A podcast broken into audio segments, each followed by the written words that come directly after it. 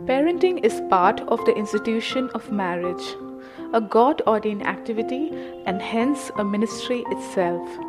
As parents, we have a great responsibility before us to shape and mold the lives entrusted to us. Discover biblical and practical principles on how to build, discipline, and nurture your children. All right. Um, the Bible tells us something very important. The Bible tells us about the power of our words, the power of our tongue, that uh, life and death is in the power of our tongue. Right? So we need to be careful the words we speak, that the words we speak are words of life. Uh, are the words we speak can either build up or they can destroy. And so we intentionally need to speak the word of God. And by the words of our mouth, we release our faith. And uh, by the words of our mouth, we also express our faith in God. The Bible says, hold fast to the confession of your faith. So, faith, we confess it, we say it. This is what I believe. And we need to hold fast to the confession of our faith. Let's say Hebrews 10, and I think it's verse 28, and also Hebrews 10, verse 35. Do not cast away your confidence. That's Hebrews 10, 35. Do not cast away your confidence, which has great recompense of reward. But you have need of patience, that after you've done the will of God, you might receive the promise. So you don't get rid of your confidence. You know, you began right, but after you've done the will of God, you need patience. Hold on to it so that you might receive the promise. Right? So Hebrews 10, verse 35. So, what we do every Sunday morning is we stand up and we make our declaration. This is what I believe. And what we say here on Sunday, I want you to continue that throughout the week, that this is what I believe. Amen? Let's stand to our feet, please, as we make our declaration. If you brought your Bible, I'd like you to hold it in your hand, just hold it high up in the air. Let's say this out loud, bold, and strong together. This is God's word. This is God speaking to me. I am what God says I am. I can do what God says I can do. I will become everything God has promised. I'm saved, healed, delivered, redeemed. I'm blessed, victorious, prosperous, triumphant. I'm a minister of God, a servant of Christ, and a channel of His blessing to many people.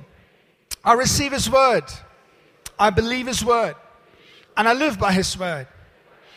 Christ is my master, and to Him I am in absolute surrender. In Jesus' name, amen.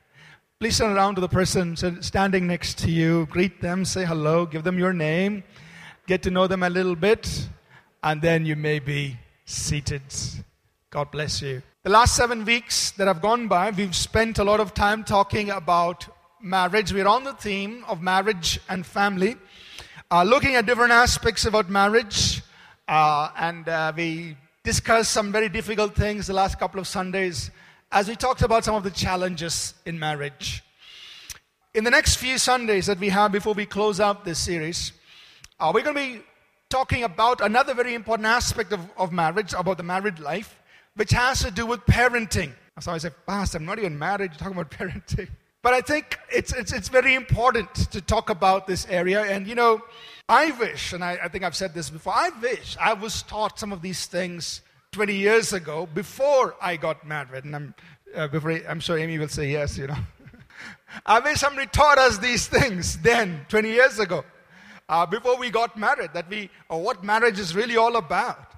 And I also wish somebody taught us about parenting even before we got married.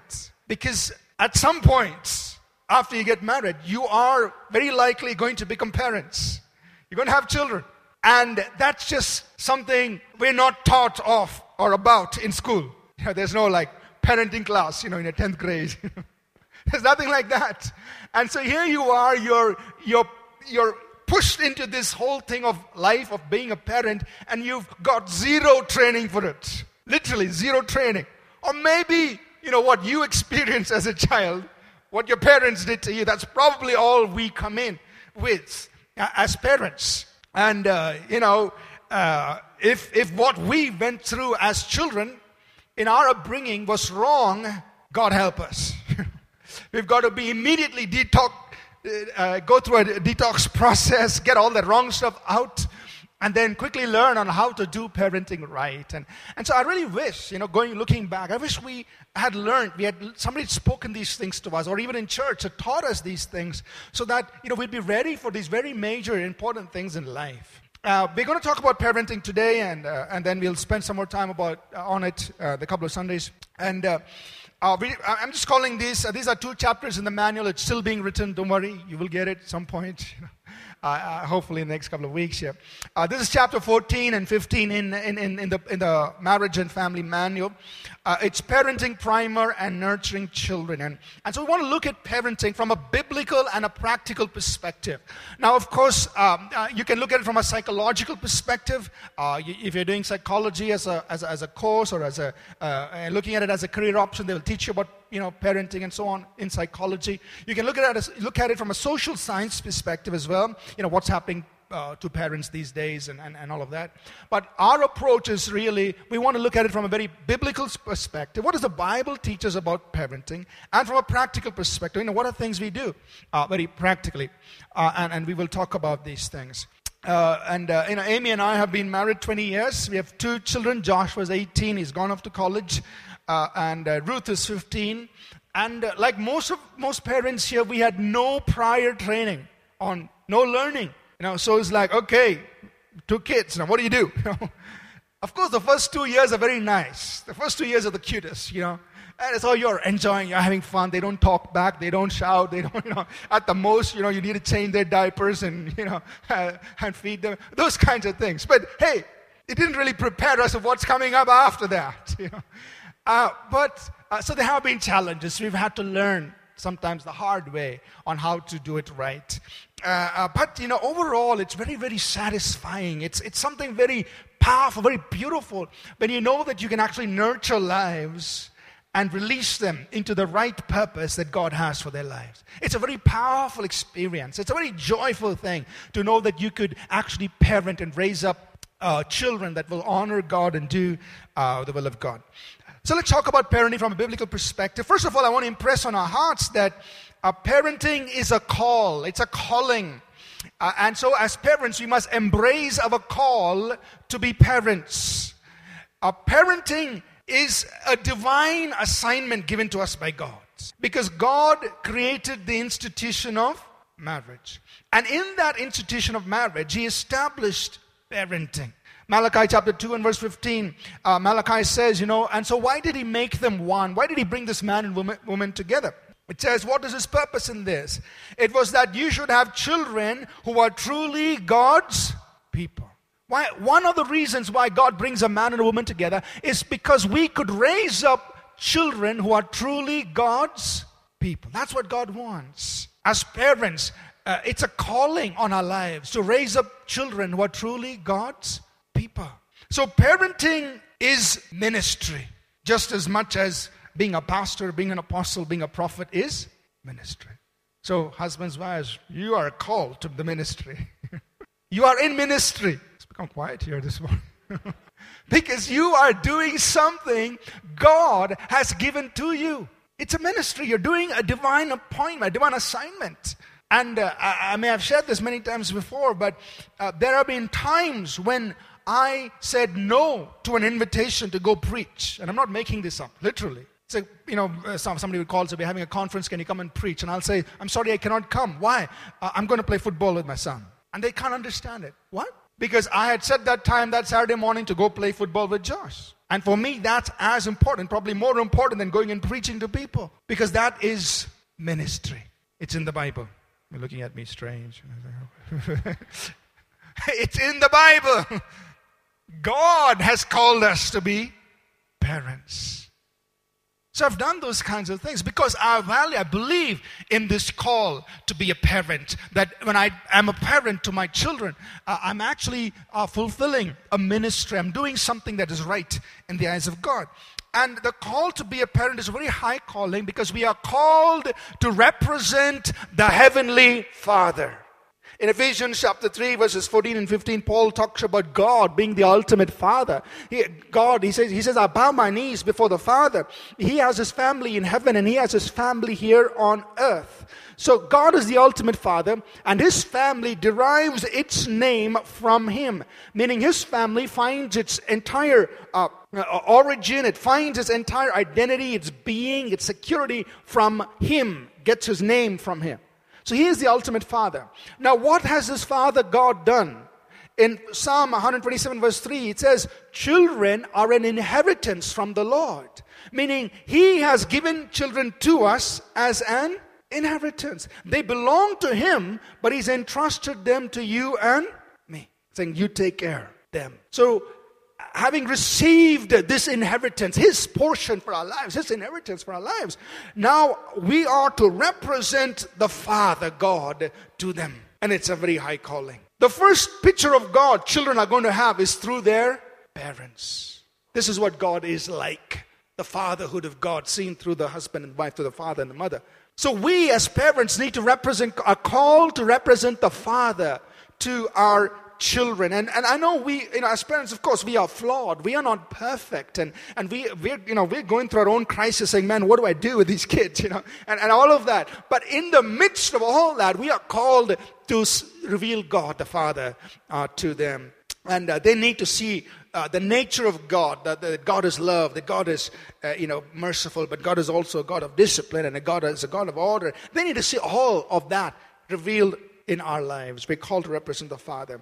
And so part of representing the Father is learning to give unconditional love to our children. Because the Father loves us with an unconditional love. That means his love, He loves us no matter what. When I pass Hindi and when I fail Hindi, He still loves me. hey, no matter what. You probably hear me using Hindi a lot because it was my torment during school days. So brings back memories. Anyway, uh, so, regardless of what happens, regardless of my performance, the Father still loves. And that's the way we are to love as parents. That we love our children unconditionally, regardless. They, there'll be times they're really good, and there'll be times they mess up. But we still love them unconditionally because we are representing the Father, God, to them. And they need to understand what unconditional love is. Amen? That's part of art. The other important thing about being a parent is that we learn to become our child's role model. Now, think about a role model. When you use the term role model, what are we talking about? You know, you know some of the big role models people have these days are you know some celebrity you know maybe some cricketer some soccer player you know you can pick your messi or ronaldo or whoever you really like and uh, and I think even grown up people like me have role models, you know, even footballers. And I, you I hope someday I can be like Ronaldo, you know. it's just a distant dream, no. Just joking. So, you know, what's a role model? It's some person who has achieved something in life and uh, maybe he's a great success in sport or business or something else. He's achieved something and because of his achievement, because of who he is, sometimes because of his character, sometimes because of his, uh, his thoughts and his ideas, whatever, he's reached a certain place where he begins to influence people. He influences the behavior, the attitudes, the thinking, the dreams, the hopes, the aspirations of people. And people want to emulate him, they want to imitate him, they want to copy him, they want to be like him. Even people who have never seen him or her. So some of us, you know, we've never seen Ronaldo or never seen Messi, but man, I want to be like him because of his achievement or because of his skill or talent or whatever. And it could be any in any area. It could be in business. It could be in so many other areas. But that's a role model. He's able to influence a person's attitudes, behavior, character, thoughts, and, and hopes and dreams and aspirations from a distance. Now, think about this. Think about children. The first role models they will automatically embrace in their lives are their own parents. Now, dad is Superman and mom is Supermom. Eh, that's the best thing in the world. They're the only two adults that they are interacting initially with. And so, by default, parents, we've got the privileged position of being anointed the role models for our children. We did nothing just other than having them. We're the role models. But what you do with it is a different story. Whether you can leverage that and, and make it a positive experience where you and I, as parents, can then begin to influence. Uh, and not just from a distance, but being with them day after day, begin to influence their attitudes, their behaviors, their thoughts, their dreams, their hopes, their aspirations as a role model. And they can look back and say, Dad was like this, I'm going to be like this. Mom was like this, I'm going to be like this. That's a great calling and a great opportunity. Are you with me? And that's what parenting is. It's, it's a great opportunity. It's a pro- look at these verses. Proverbs 17 and verse 6 says, Old people are distinguished by grandchildren. Children take pride in their parents. By default, this is, you don't even have to earn it. They want to take pride in their parents. Now, of course, if we mess up, then they'll say, okay, forget my parents. You know, they look for other things. Proverbs 20 verse 7, God loyal people living honest lives make it much easier for their children. So if I, as a parent, am living that kind of a life, it makes it so much easier for children. So if I am living in honesty, in integrity, in truthfulness, and I'm walking that way, it becomes easier for children to walk the same path because they see that it can be done and they see somebody who's actually doing it. It, it makes it so much easier for them. Others, if they see me, you know, lying and doing all that, and they come to church and they learn about integrity and all that, they're saying like, oh, no, dad is like that, but in church, you know, this is what I'm learning, this is what the Bible is saying. So they have to unlearn and then relearn. They've got to go through that process. But children are like sponges. And as parents, we impress upon them so much, good or bad. They just take it in. Until at some later stage in life, they realize, okay, all of that was bad. I need to get rid of it. Those are good things. I need to carry that with me. Social skills are first learned from mom and dad how we interact with other people, how we talk. Simple things, basic things like saying sorry, thank you, welcome, please, are learned first from parents, or they're not learned at all, you know, from parents. How to handle conflict is learned from parents. They see how mom and dad are handling conflict, they do the same. How to handle crisis is learned from mom and dad. So when you as a family going through crisis and the children are watching you, oh, this is how we're handling crisis, this is how we're going through it. Aye, they learn those same things. Attitudes, behaviors, things like generosity, things like, you know, uh, frugality, things like uh, giving, or, or, or different things are being learned at home by children, even as they are watching their parents, role models. So think about it. What character traits, what behaviors, what positive attitudes would you like your children to have? Start being that at home because when you do have children, that's what they're going to absorb into their lives. We must also train children for life. Proverbs 22, verse 6 says, Teach children how they should. let's start that again. Proverbs 22, verse 6 Teach children how to score high marks. Teach children how they should get to the top. Now, Proverbs 22, verse 6 Teach children how they should live, and they will remember it all their life. Proverbs 20, verse 11. Even children show what they are by what they do. You can tell if they're honest and good. So, as parents, we are called to train them for life. Yes, we have to, you know, provide them food and shelter, love and affection, give them a good education, all of that. Those things are very important. Yes, do all that. But you know, that is, itself doesn't necessarily prepare them for life. But they need to be prepared for life. What do we need to do? We need to train them with values and principles. We need to train them with disciplines in their life. And we need to give them life skills. Now, generally speaking, and I, know there are many principals, educators here, so don't throw, don't get angry with me, but Archana is looking at me. you know, most schools may not even think about imparting values and principles and, and disciplines and life skills. That is not their focus. Maybe one period in a, in a week you know, value education. But the focus, of course, is, you know, how do we get the marks? How do we, you know, get rid of this batch we can get a new batch in? so the, the, whole, the whole education system is not geared, and Kenneth is also here, he's like, oh, you're looking at too many, too many. the whole education system is not necessarily geared towards equipping children for life. They give them knowledge, information, but maybe not values, maybe not disciplines, maybe not life skills. So, where are they going to learn it? It's got to be at home, where we teach them values and principles. You know, this is right, this is wrong, this is the way you make decisions. This is, uh, th- these are important things you need to carry with you in your life. Now, these are disciplines. Disciplines like, you know, you need to have a daily schedule, you need to keep your things in order, uh, you need to be punctual. Uh, if you prom- make a promise, keep your word. You know, these are things nobody teaches in school. But these are very important for life. You show up late for your interview, even before your interview is over, they'll send you home. So, but in school, they never told me I had to come on time. Gone. But these are life and, and, life skills. How do you communicate? How do you interact with people? Uh, you know, how do you honor authority? Uh, and uh, so many other things are never taught in schools. Maybe schools are changing and beginning to accommodate some of that. But parents, this is what we need to give our children to prepare them for life. Are you with me so far? I think some of us, like me, would say, let me start all over again. and uh, to, in order to do that, we must understand our children. And, and many of you parents here, you, if you have two kids, you'll be the first one to say, you know, they're not the same. They have the same dad, the same mom, but they're totally different. Totally different.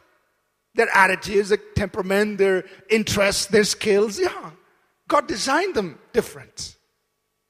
And it's very interesting to see in the Bible, in Psalm 127, verses 3 to 5, the Bible says, we read verse 3 Children are an heritage from the Lord, the fruit of the womb is his reward. Like arrows in the hand of a warrior, so are the children of one's youth. Happy is the man who has his quiver full of them. They shall not be ashamed, but shall speak with their enemies in the gate. Look at verse 4. It says, Children are like arrows in the hands of a warrior. It's doing a comparison, a picture. So here are some things we can infer from that verse. You know, an arrow needs to be aimed before it's released. You don't just close your eyes and shoot an arrow. That's not how a warrior releases an arrow. He aims. And so it tells us, parents, we need to aim our children, meaning align them to the purpose and the call of God on their lives. What did God design them for? He designed them for something. He made them very different, very unique, gave them a certain mix of skills and temperament and all of that. Now, align them for that. Not align them to what you missed out on, but align them for what they have to become. And so parents sometimes try to live their life through their children. And I couldn't be that, so you go be that. No. No. What did God, what is God's call on their life? Align them for that. Got to aim your children. Secondly, an arrow can, can, can be a weapon that, if it is used correctly, it can, it can inflict defeat and bring great victory. It can accomplish something great if it's done right. Otherwise, it can just be shot somewhere and nothing happens. But if an arrow is used properly, so if you you're equipping your child properly, if you are uh, uh, training your child properly and releasing them, then they can have great impact for the kingdom of God. That's why the Bible says your children will be powerful on the earth. But it has to be done right for them to have that influence and power. And thirdly, you know, arrows this is getting a little physics here. But you know, depending on how much you bend the bow, and you can you can send the arrow really far. Or you can just just down here. So I have ten arrows. Where are they? All around. What's the point? But if you really bend the bow, and I'm not talking about geographic, geographical distance, but I'm talking about having, you know, maximizing their potential you can send them far in life. Just depending on how you release that arrow. If you really equip them, prepare them well, give them what it takes, and then release them, you will maximize their potential. Send them far in life. But that's in the hand of the warrior, that's in the hand of the parent. And then there is a blessing. Verse, the next verse, verse 5 says it's a beautiful blessing. You know, uh, uh, that, that children will bring defense and protection to you. You'll answer enemies in the gate. When you, when, you, when you deal with the children correctly, they, they are your pride and they are defense and your joy. So, parents, here's a very important thing uh, in case you haven't heard this. We need to grow up with our children. As our children grow up, we also need to grow up how we interact with them, how we deal with them, how we, what kind of things we teach them, what kind of things we train them. That also has to evolve, it also has to grow as our children are growing up. You know, and, and, and our engagement, uh, modes of engagement begins to change. So, you know, you have that initial period of zero to two years, we're busy changing diapers, feeding them, and all of that. You know, all that's fine. But once they go past two years, then you, two to five, you begin to start training. You start dealing with you know, things that they need to learn. and you deal with them in a certain way. And then they come into those preschool years, uh, or in the, in the early school, uh, preschool years when they're 6 to 12, they're going through that, you know, the elementary, uh, early stage in school, and you're dealing with them differently. And then they come into adolescence. They're teenagers now, uh, between you know 12 to 19, and the way you interact with them, the way you deal with them is different. And then they become young adults, you know, 18 to 21, and again, the way you interact with them and deal with them is different. So in the early preschool stages, you're more instructive. You're saying, do this, don't do this. Why? Because daddy told you so. You come to teenage years, you can't be instructive. You're now participatory. Meaning, let's do this together. This is how you do it. Let me show you. There you try and say, Daddy told you, say, say Daddy, go fly a kite, you know. you can't deal with them that way. They're teenage. They, they are trying to find their own place and find out who they are and make their own decisions and be their own person. So you move from being instructive to participatory. Let's do this together. Let me show you how. And they'll watch you the first time, then they'll do it themselves the next time. When, when they become young adults, when they're 18 to 21, I mean, this is now different. They are young adults. They have already hopefully learned to make their own decisions. And so now it's more of influence. You're more of, you're being more of an advisor rather than an instructor or even a participator or a teammate. You're now an advisor. They come to you for advice and you give them, but you let them decide on what they're going to do. Preschool years, you said, Here, Johnny, wear this blue shirt and dark blue pants. Teenagers, you say, they say, okay, I'll, I'll, fix my own clothes with the purple and, you know, some fancy colors. They pick their own clothes. Even if you tell them, we're going to church, wear suit and tie, they come with torn jeans. They are making, they're trying to be their own person. And the young adults, forget it. They go do their own shopping and buy their own clothes. It's, you know, you might say, hey, there's a new kind of suit out there, a shirt out there, or whatever, but it's totally different. So our modes of engagement change. And if we don't grow up, we're going to run into a lot of problems. And understand that the teenage transitions, meaning when they come into teenage years, they're going to say things that, that can easily be, be misunderstood. For, if for instance, if your son says, you know, Dad, uh, don't have to tell me what to do, I'll, I'll make up my own mind. You could misinterpret that as defiance. What? He never told me that when he was 10 years. Look at him. He's telling me, Dad, don't tell me what to do. I'll make up my own mind. He's a teenager. So we could interpret that as defiance, but really what he is saying is, Dad, just give me the room and the space to become a man, become a leader. I will. I want to be in control. I want to take charge. I want to be able to make my decision. That's what he's saying. So if I misinterpret, I will think it as defiance and come down hard on him. How dare you speak like that? Or if I say, wow, that's really nice, son, make up your mind. Let me know what you think. Let me know what you decide. I'm empowering him now to take charge of his own life. I'm helping him transition into becoming a man. Or if he says something like, you know, um, suppose I say something and uh, and then he responds and says, uh, But I, I don't look at it that way. I think it's different. I think it's like this. What do you mean? You know, I'm the pastor of the church. You know, no, I don't do all that. what do you mean? You're like, man, this is me. You know, I'm, I'm, speaking of all my experience. And I could think, and I could think that he's very opinionated and, and all of that. But that's, that's, that's not the right way to view it. What he is simply saying is that I have my own way of looking at it. I have my ideas and my thoughts. I just like to be heard, is what he said. Yes, you're looking at it one way because of your 40 years of plus years of looking at it. But I am 14, I'm just looking at it from a different angle, and it looks a little different here. And I just want to express my ideas. And I want to be heard. But if I don't understand this, I could misjudge him and I can think it's being opinionated and come down hard on him and say, no, no, no, no, that's not the way. No, relax. Encourage him to think on his own and to have his own ideas and form his own perspectives and his own view of things.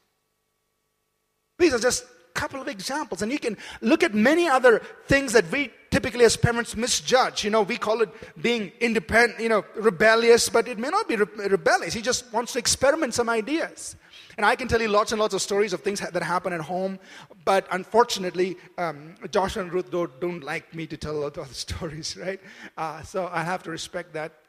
Uh, they say, Dad, why are you telling us? It makes us feel embarrassed and all that. So, so I'll hold back on those stories, but, uh, but there's so many experiences where, you know, you, uh, they, may, they may come back with something strange, uh, trying to experiment something. But what he's really trying to do is, and we could interpret as being rebellious, but he's not being rebellious. He's just trying to experiment and explore some new ideas so that he can then establish his own understanding and his own identity and what he thinks about those ideas. But I could think, I'd look at it as, oh, that's being rebellious. It's not being rebellious or being independent, no. He just wanted to experiment, get some ideas. And it's not, these are not dangerous things, but experimenting. So, parents, we need to grow up. Another thing the Bible teaches us is to discipline without destroying. These verses of Scripture, Ephesians 6 and verse 4, says, Parents, do not treat your children in such a way as to make them angry. Instead, raise them up with Christian discipline and instruction. Colossians 3:21 says, "Parents, don't, don't come down too hard on your children, or you will crush their spirits." So it says, don't treat your ch- children such a way that you make them angry. So sometimes we discipline our children, but in the process, the, our discipline is being very destructive. You say, how can I tell it's being destructive? We are making the child more angry. There's something wrong with our discipline. Or we are actually destroying their, crushing their spirits. Uh, totally destroying them on the inside, that, that they no longer have any, any zest for life, any zeal. They're destroyed. Why? Because of the wrong discipline given out by the parents. It come down too hard. So, you know, we need to learn methods of discipline. There are methods of discipline that are healthy, that are constructive, that actually build up. And there are methods of discipline that are very destructive, that only cause them to become very more angry and, and be destroyed on the inside.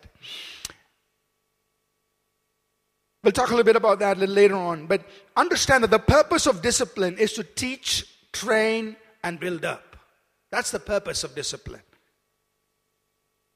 Am I teaching him? Am I helping him learn something? Am I modifying behavior, correcting behavior? That's the purpose. Am I helping him learn something? That's the purpose. It is not just to inflict pain or punishment. That's not the objective of discipline. Are you all with me still, still or gone home? Okay, good. So here are some things I would just, you know, we could just make uh, in, in, in, in line with this. Keep discipline positive. You know, the excessive or the violent use of the spanker or, you know, uh, shouting, screaming, verbal abuse, insults, intimidation, guilt, uh, negative pronouncements about the future, you know, you never become anything in life.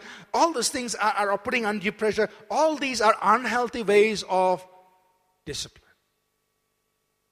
And I'm sure all of us parents, me included, have done these. Because, you know, we never attended All People's Church when we were growing up, you know. they didn't tell us all these things. So we did all this and then we realized, oh man, this is not the way to discipline our children. There's a better way, there's a healthier way to discipline. Sit down and explain what, is, what are the consequences. What is right, what's wrong, what are the consequences. Talk about uh, you know, the loss of certain privileges or enforcing time mods, enforcing certain restrictions or delaying the obtaining of certain things that have been promised. These are healthy ways of disciplining. Why? Because ultimately you want them to learn what they need to learn and you want to modify behavior without destroying them. Secondly, in discipline, understand the importance of relationship before rules. If I win my child's heart, I can influence his mind. But if I don't enter, his heart, nothing I say will get in there. But if I, if he knows that I really care about him and, and, and, and, and, I, and I love him and I'm in, engaged in his life, I'm interested in what he's doing, what's going on in his life, if I gain entrance in his heart, I can influence his mind. So, rules, relationship must come before. And that's the way God is. Right? Obedience, God invites obedience because of love for Him. And we love him because we are actually reciprocating the love he has for us. So there is love first, then obedience. If you love me, keep my. That's God's relationship. Love, obedience. So obedience is a really an expression of my love to somebody who I know loves me immensely. So it's a delight for me to obey that person.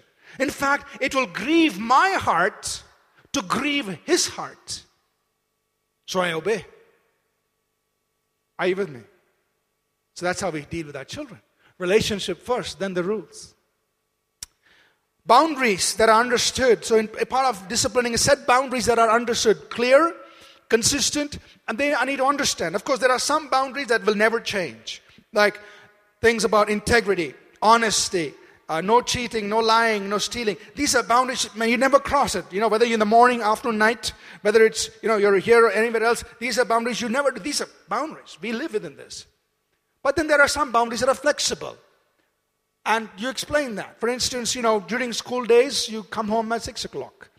If it's summer holidays, sure, you come home at 7, 7.30, fine. Or in during school days, you sleep by 10 or 11. And on the weekends, it's okay, you can sleep at 12, fine. Those boundaries are flexible, but you explained it, why, and it's understand, understood. But boundaries that we set need to be clear, consistent, explained, understood. The reason behind it should be explained to them. And we also understand that part of disciplining is that we must be able to give increasing responsibility with autonomy. Meaning, as children grow up, they're going to become more and more independent, have more and more freedom. But as you give more freedom, you're also going to make them more responsible. That's how you give greater freedom. You want more freedom? Sure. But you're going to have more responsibility with that freedom. At some age, and I, I, can't remember which, I think maybe in eighth grade or something, we got Joshua's computer and uh, we gave him full access to the internet. No restriction, nothing. Like, okay, you're on 24 24 7, you're connected. You can do what you want. But I sat down with him and I said, These are the restrictions, these are the boundaries. You type it out, put it here, write it down, stick it on the wall here. These are the boundaries. This is what we've agreed to. So, giving you full access, here's your system, do what you want. But this is what you use your system for. This is what you use the internet for. And these are things you do not do. So, there is freedom, but there is responsibility. Then you check. Are you doing the right thing? You know, yeah. How did you, what did you do today? Or did this, this? Now, I'm not saying you had to do this, but when I did it, I never put in any you know, child safe software to you know, monitor what's happening. I didn't do that. It was a matter of trust. I trust you 100%. I'm expecting that trust to be honored. And he honored it. So I'd ask, what did he do today? And he talk about the new things he learned, the new things he developed, and, and all of that. But that's, and so use that for the right things. You know, at some point you need to, nowadays kids will ask you, I need a phone. So we try to delay as much as we can. you don't need a phone now. You don't need a phone now. And at some point, you know, okay, you get a phone. But then, along with those gadgets, along with those devices, you're giving them a little more liberty, but you also set boundaries and you give them responsibility. These are when you can use your phone, and this is what you use it for, and this is how we want you to be responsible with it. So, with more freedom, there, is, there are boundaries, clearly defined boundaries, but there is also responsibility. And then you hold them accountable. If they violate those boundaries or they fail that responsibility, there is discipline. And this is probably number five, is probably the toughest part. Parents need to be in agreement. Now, nobody told Amy and me that it is possible that we would have totally different ideas of parenting. So we're already married now, and our kids are teenagers, and suddenly we begin to discover that our concept, our ideas of parenting are totally different. Because, you know, like we said, we had no prior education, we didn't go to the same school on parenting. The only understanding of parenting we had was the way we were brought up. And it so happened we were brought up differently. Our understanding, or the way we came in, understanding parenting was totally different.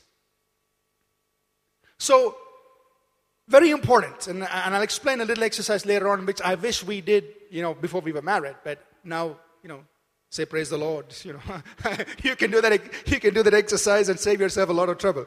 But here's the point the point is that there are different parenting styles. On the one hand, there is the totally authoritarian parent. He only gives the rules. And he says, I'll see you when you break the rule. That's it. There is no more relationship than that. Then you have the authoritative parent who has set firm and clear boundaries, but he has a relationship of love, of affection, and he carries that through. He's engaged with the child. He's authoritative, but he's also very involved with the life of his children. Then you've got the permissive parent who says, Do whatever you want. You want some more, I'll give that also. Yeah. And he's the permissive, anything goes. You want more, I'll give you more. Be happy. Just don't give me trouble, you know. Permissive parents. And then you've got the uninvolved parents. Oh, I do have a son. Oh, and a daughter too. Oh, oh, oh okay. He's like totally off. He has, he's, you know, he's out there busy doing whatever he has to do. And his wife has to remind him now and then, you know, hey, you have a son, you have a daughter. He's totally uninvolved with what's happening. Now, the best posture, the best parenting style, of course, is the authoritative style, where you've set boundaries, you're firm, but you're also very involved, and this relationship is happening between you and your children, and therefore they they are, you know, they're flowing with you, but you're firm. The problem with the authoritarian style is that we either end up putting in a lot of resentment, a lot of anger. So they these children detest authority.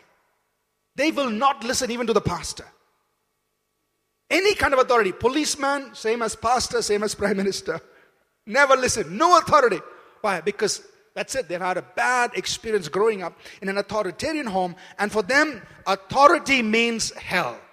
Stay away from it. So, whether it's the principal, whether it's the pastor, whether it's a policeman, they cannot tolerate that because authority.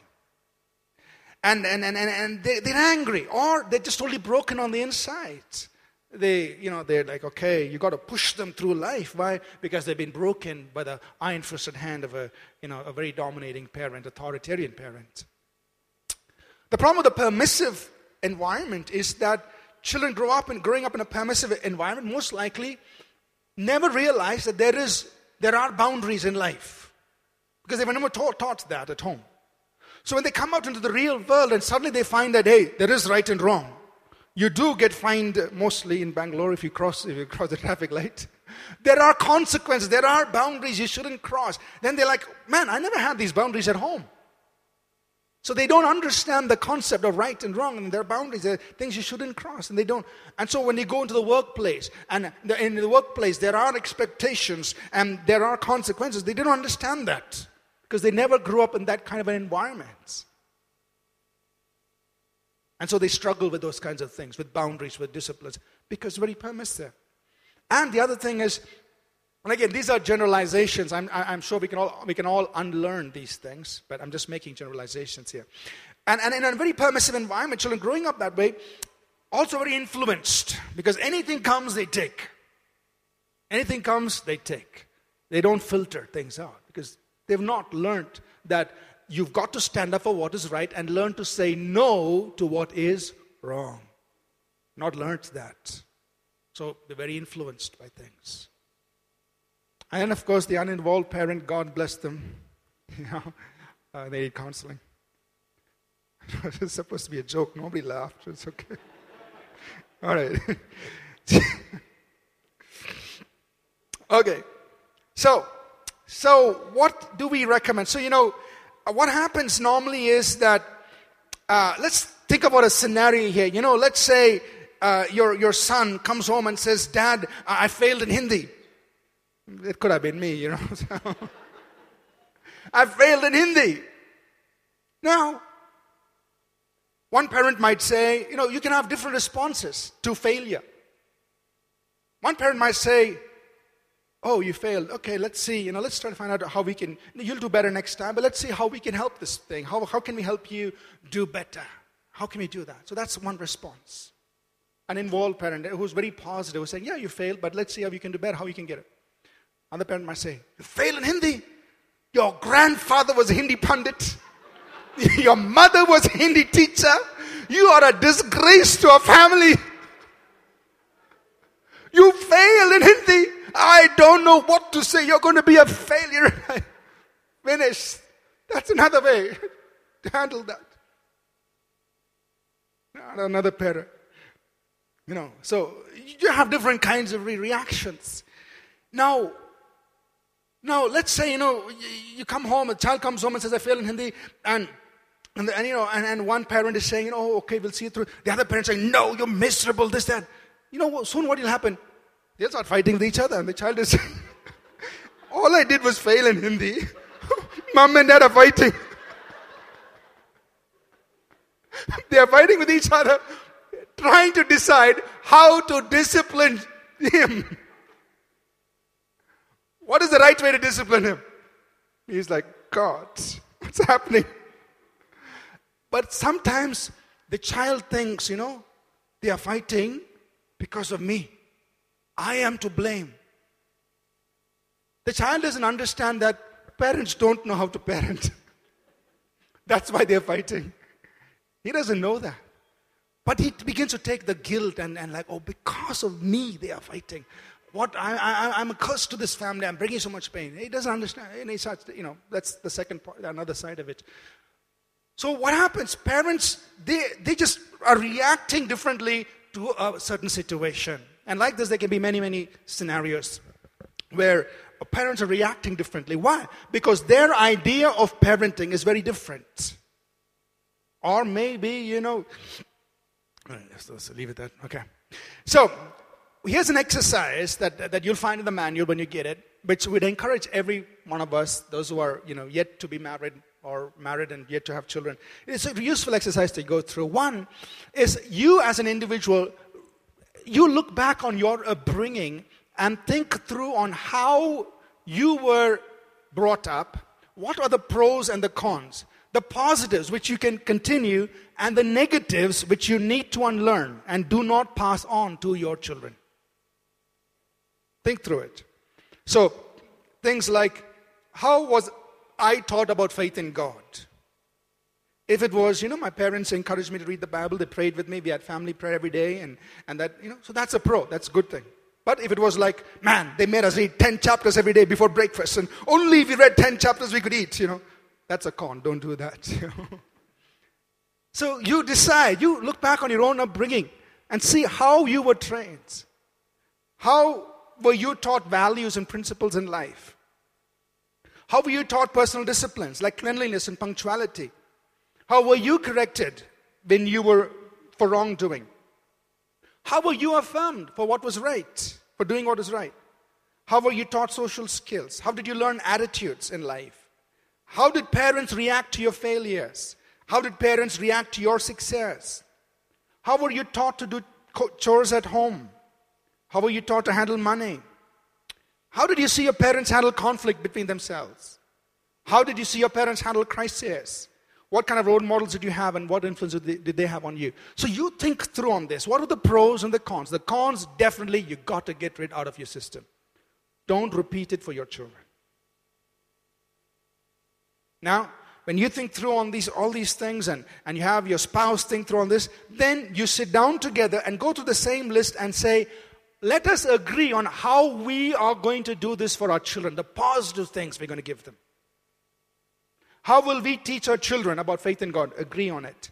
How will we teach our children values and principles? How will we teach our children personal disciplines? How will we correct our children for wrongdoing? If your husband says, the moment Johnny does something, I'm going to get the belt, whip the, you know, oh, okay, okay. That may not be the nice way to do it, you know. Let's, let's agree on something positive. Yes, there are times when you use the spanker, but that the spanker is not everything. You, they need to learn, they need to understand, and so agree on it. How will we affirm them for doing what's right? How will we teach our children social skills? How will we teach our children positive attitudes for life? How will we react and handle their failures?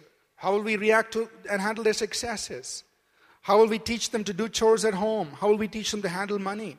How will we you know, how will we handle conflict between ourselves so that it can have a positive effect on our children? How, how will we handle crisis so that it can have a positive effect on our children? You know, what role models can we encourage them to, uh, uh, to have, and how do we help them select role models? I wish somebody taught Amy and me these things so we could have done this before we had our children.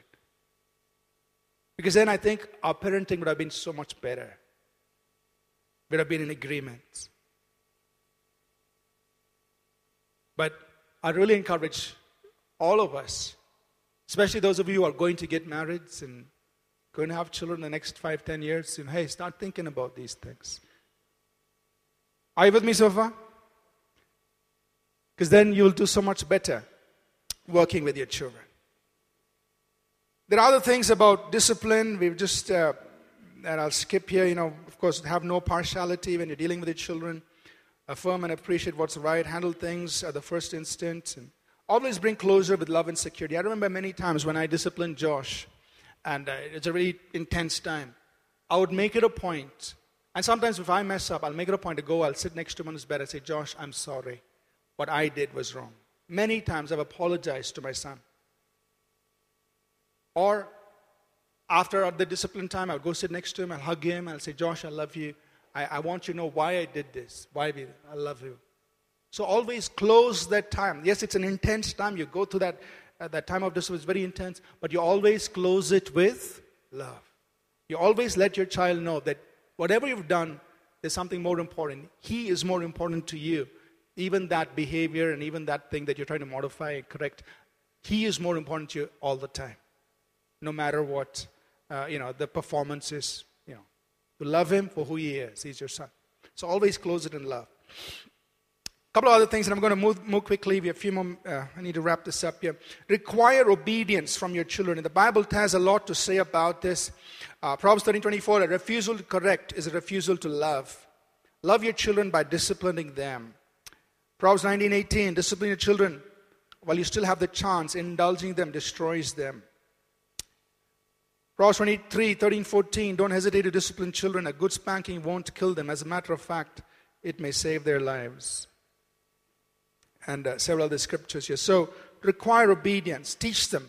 You know, uh, here are things we want you to do. You've got to do it. And God deals with us in the same manner. Deal with foolishness by imparting wisdom. So children are not born wise. In fact, the Bible says they have foolishness bound in them, and that has to be dealt with. And you deal with foolishness by imparting wisdom. You speak to them what is right. You teach them, give them wisdom. And there are several scriptures on that because if we don't deal with the foolishness that's in their lives, they're going to mess up. Their carelessness or their lack of right judgment or them being gullible, they're being easily influenced. Need to deal with these things. Let me very quickly talk about nurturing children and uh, then I'll close. So, uh, all those who are asleep, just wake them up. All right, nurturing children. I want to just, I'll just close, I'll be fast. The instructions of a father are very important. You know, many, and in many cultures, you find that the man is only a husband, but he never is a father. And he gets married, he has some kids, and then he's off somewhere. And it's the wife and her mother who takes care of the children. So he's a husband, but he's not a father. Many cultures, it's like that. But the Bible calls us to be fathers in the house.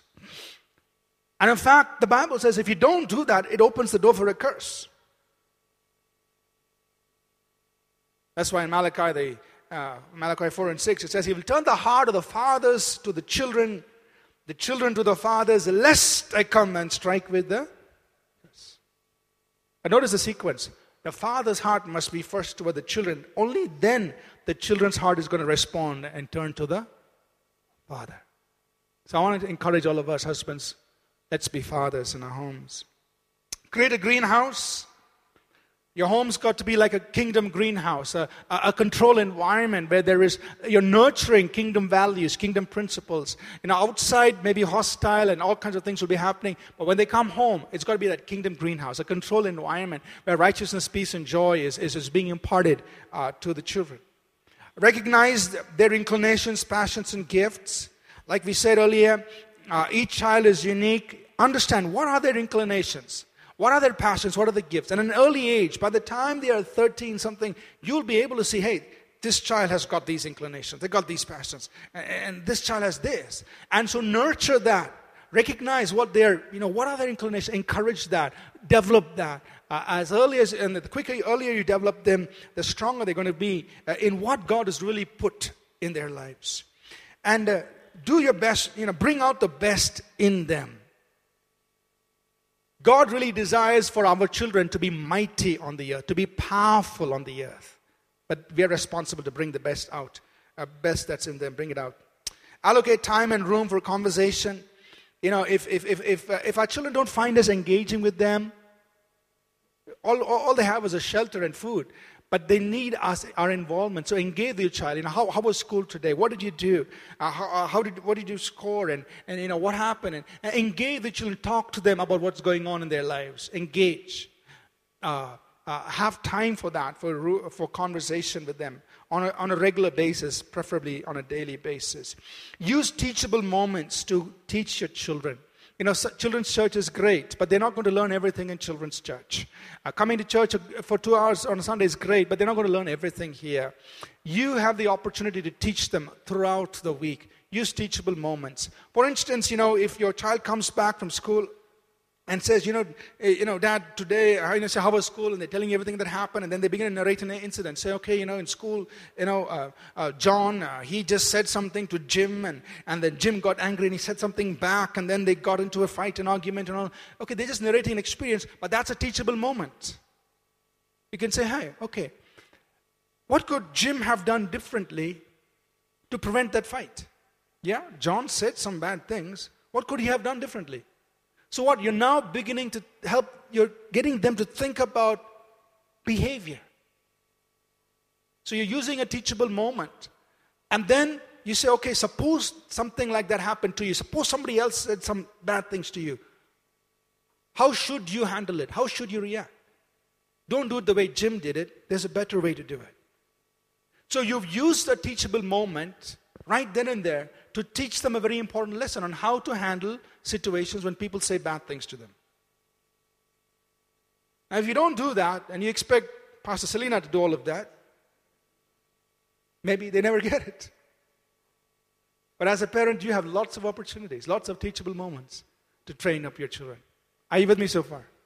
So use those uh, teachable things. Be, Nurture faith in your children, uh, which is, you know, teach them the Word of God and uh, God desires us to impart His word to our children and even to our grandchildren, pass them on, uh, teach them life skills, things that they need for life. Teach them how to do that.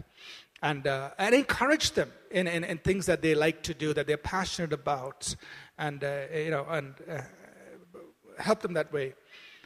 Uh, teach them about sex, purity, and marriage. You know, by the time they hit, hit about 13, parents, this is very important. By the time a child reaches about 13, you as a parent need to sit down with your children and talk to them about sex, about purity, and about marriage. Because if you don't do that, they're going to pick up all the wrong information outside or through the internet. Because their body is changing faster than their mind can understand, or the brain can understand. And then they are trying to get answers. And if you don't speak to them about it, they're going to go look for it outside. So around 12, the age of 12 or around the age of 13, you need to sit down. Preferably uh, dad with the son and mom with the daughter, or it's okay, in either way. And in the manual, there's a, there's a little sermon that you can preach to your son. now, there's a little outline on things that you can cover when you want to talk to your child about sex, purity, and marriage. You know, you, you talk to them about their physiological changes, what's happening in their body for the son and or for the daughter. You explain, you this is this what's happening in your body. And here's how your feelings and emotions will change. Suddenly you'll become very, you know, sexually aware. Uh, you'll, you know, you'll start being attracted to the, to, to the opposite sex. And, and, and, you know, all of that is going to happen. Uh, and then you talk to them about areas of sexual temptation. You know, you're going to have temptations, and these, these are kinds of temp- sexual temptations you're going to face. And uh, talk to them about it uh, and, and here give them guidelines on how to handle those sexual temptations. I'm actually giving you the entire notes, and I spoke with Josh. Right? I didn't get his permission. But these are the things I sat down with Josh and I walked through him all of that, you know, when he was about 13, that's some age, early in his teens. And then talk to them about marriage. And because now, you know, all of a sudden uh, in school, you know, boys and girls are talking about boyfriend, girlfriend. And if you don't have a boyfriend you, or girlfriend, something is wrong. And then, you know, uh, so there's all that pressure around. And so, you know, they will also say, okay, I also need a girlfriend. I also need a boyfriend, you know. And so you need to tell them, look, marriage, you know, think about it at the right time. Finish your studies and, uh, you know, and give them some guidelines. And like, I've just put down things that I shared with Josh, and you can use that if you want. So you know, these are guidelines. So you could talk, uh, this is how you think of, when you think about what you need to do. If you're going to think about a life partner, here are some things, uh, and just walk them through it. But that's very important. It's better they learn it from their own parents and they, rather than learning it from the internet. Are you with me? So encourage, inspire, and support them into the life score. Whatever they're doing, what do they want to do? Encourage them into it. Bless them into it. I'm getting ready to close. And uh, of course, there will come a time when you need to let go and let God handle things. You know, about when they're 18 or sometimes when they're 21, you let them go. They move out, they are staying on their own, or uh, they're going to college, or something happens, and you know, there's a transition at some point between 18 and 21, they transition out, whatever. And, and you let go, and you let God take over. That's very important. Uh, but, you know, it's, it's not easy. I remember when uh, I went to leave Josh and for two days, I was crying at night. And I was lying on my bed. He was, and I was going to leave him. And I was crying. I said, God, did I do enough? Did I, you know, did I do enough in nurturing? Because now he's going to go. He's, he's going to go to college. And, and literally two nights. And then this, I mean, the third night when I was, I said, you know, I'm feeling bad for myself. But really for him, it's a very exciting time of life. So let me look at it from his perspective. That really he's excited to step out of the home, go to college, and, and, and, you know, and, and, and enter this, this new world. So that's when I, I changed. I said, Let's stop, let me stop feeling sorry for myself and be happy for him. And get over it, Ashish, you know. so two nights, yes, I, I, I was feeling bad. But then, then I got over it. I said, okay, God, it's a great time for his life. Bless him, send him, and, and, and release him. So you got to let go and just, just trust God that, you know, God will take over. Of course, we talk almost every day. We interact. We're doing uh, things together. But it's a totally different phase. And uh, I would encourage, uh, at that point, I would also encourage you to need to for, speak forgiveness over your children. Uh, if they have said or done anything that have hurt you, don't carry it in your heart. You release it. Or ask for forgiveness. And I said, I said, Josh, you know, I've, this is transition. If I, have not been a perfect parent, I've tried my best, but if, if I have done things that are wrong, I want you to forgive me. I ask for forgiveness. Why? Because I know I'm not a perfect parent. I did my best, but hey, at this season, we need to release that. And uh, uh, release uh, any, uh, release healing for any hurtful, negative things that may, they have endured. Uh, cancel negative things that may have been spoken over their lives. You cancel it. You only release the blessing of God and, and, and release, uh, send them out. And then continue to leave, release a spiritual legacy, the word of God, the anointing of God, continue to impart into the lives of your children. Amen? I know I've rushed through the second chapter here, chapter 14, but let's, let's just stand to our feet and let's get ready to close. I'd just like to call our worship team up here, please, if you don't mind. And the call to be a parent is, is just is an awesome call. It's, it's just an exciting thing. It's a beautiful thing, but we need to know how to do it right. And, and if we do it right, I mean, there's just tremendous blessing, there's tremendous joy.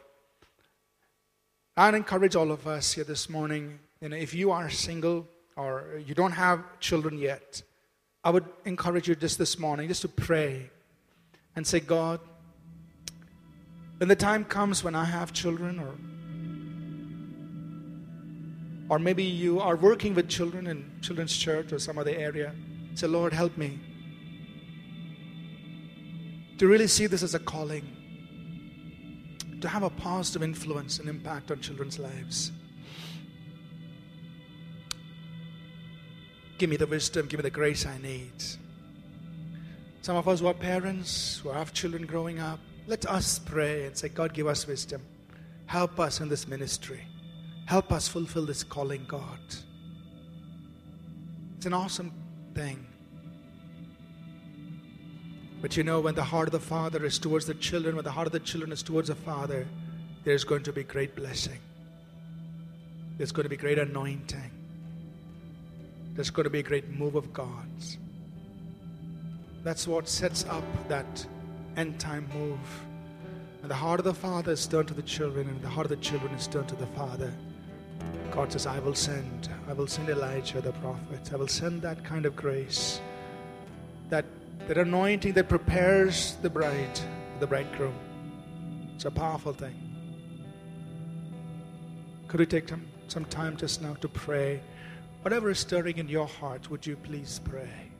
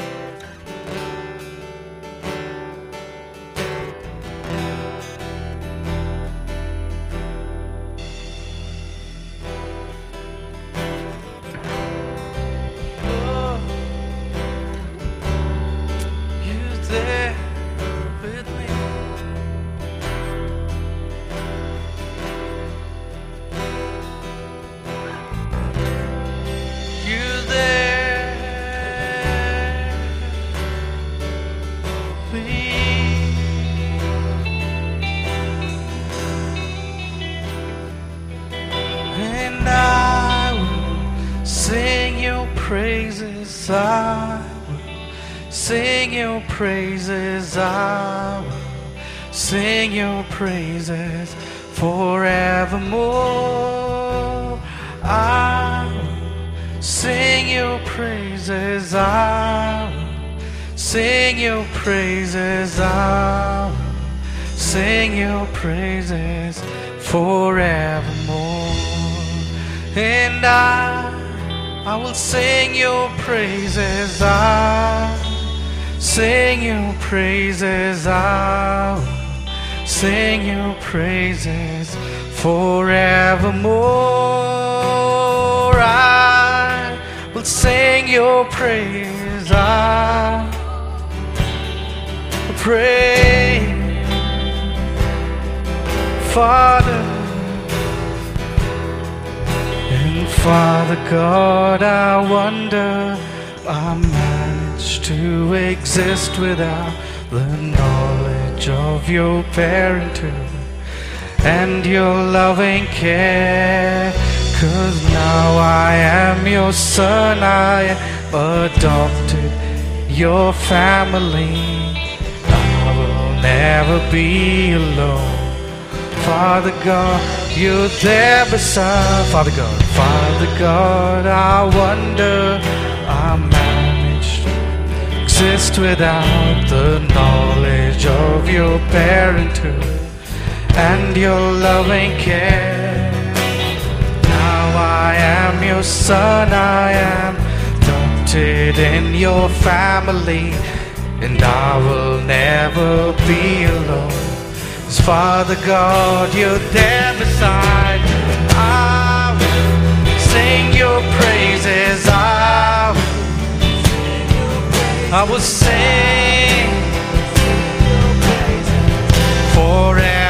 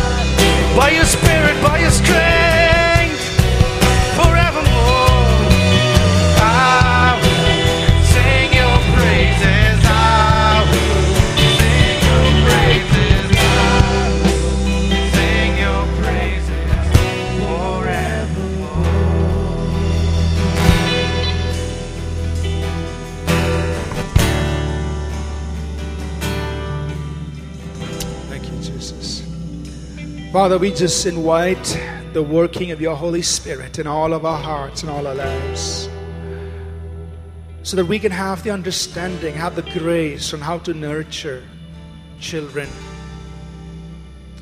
whether our own children or whether children that we work with, that we will learn how to nurture them right. We'll be able to model to them how to live life and that we'll be able to reveal you, O oh God, to them that they will learn your ways and your thoughts, oh God. Help us. Give us the grace, oh Lord. Just thank you.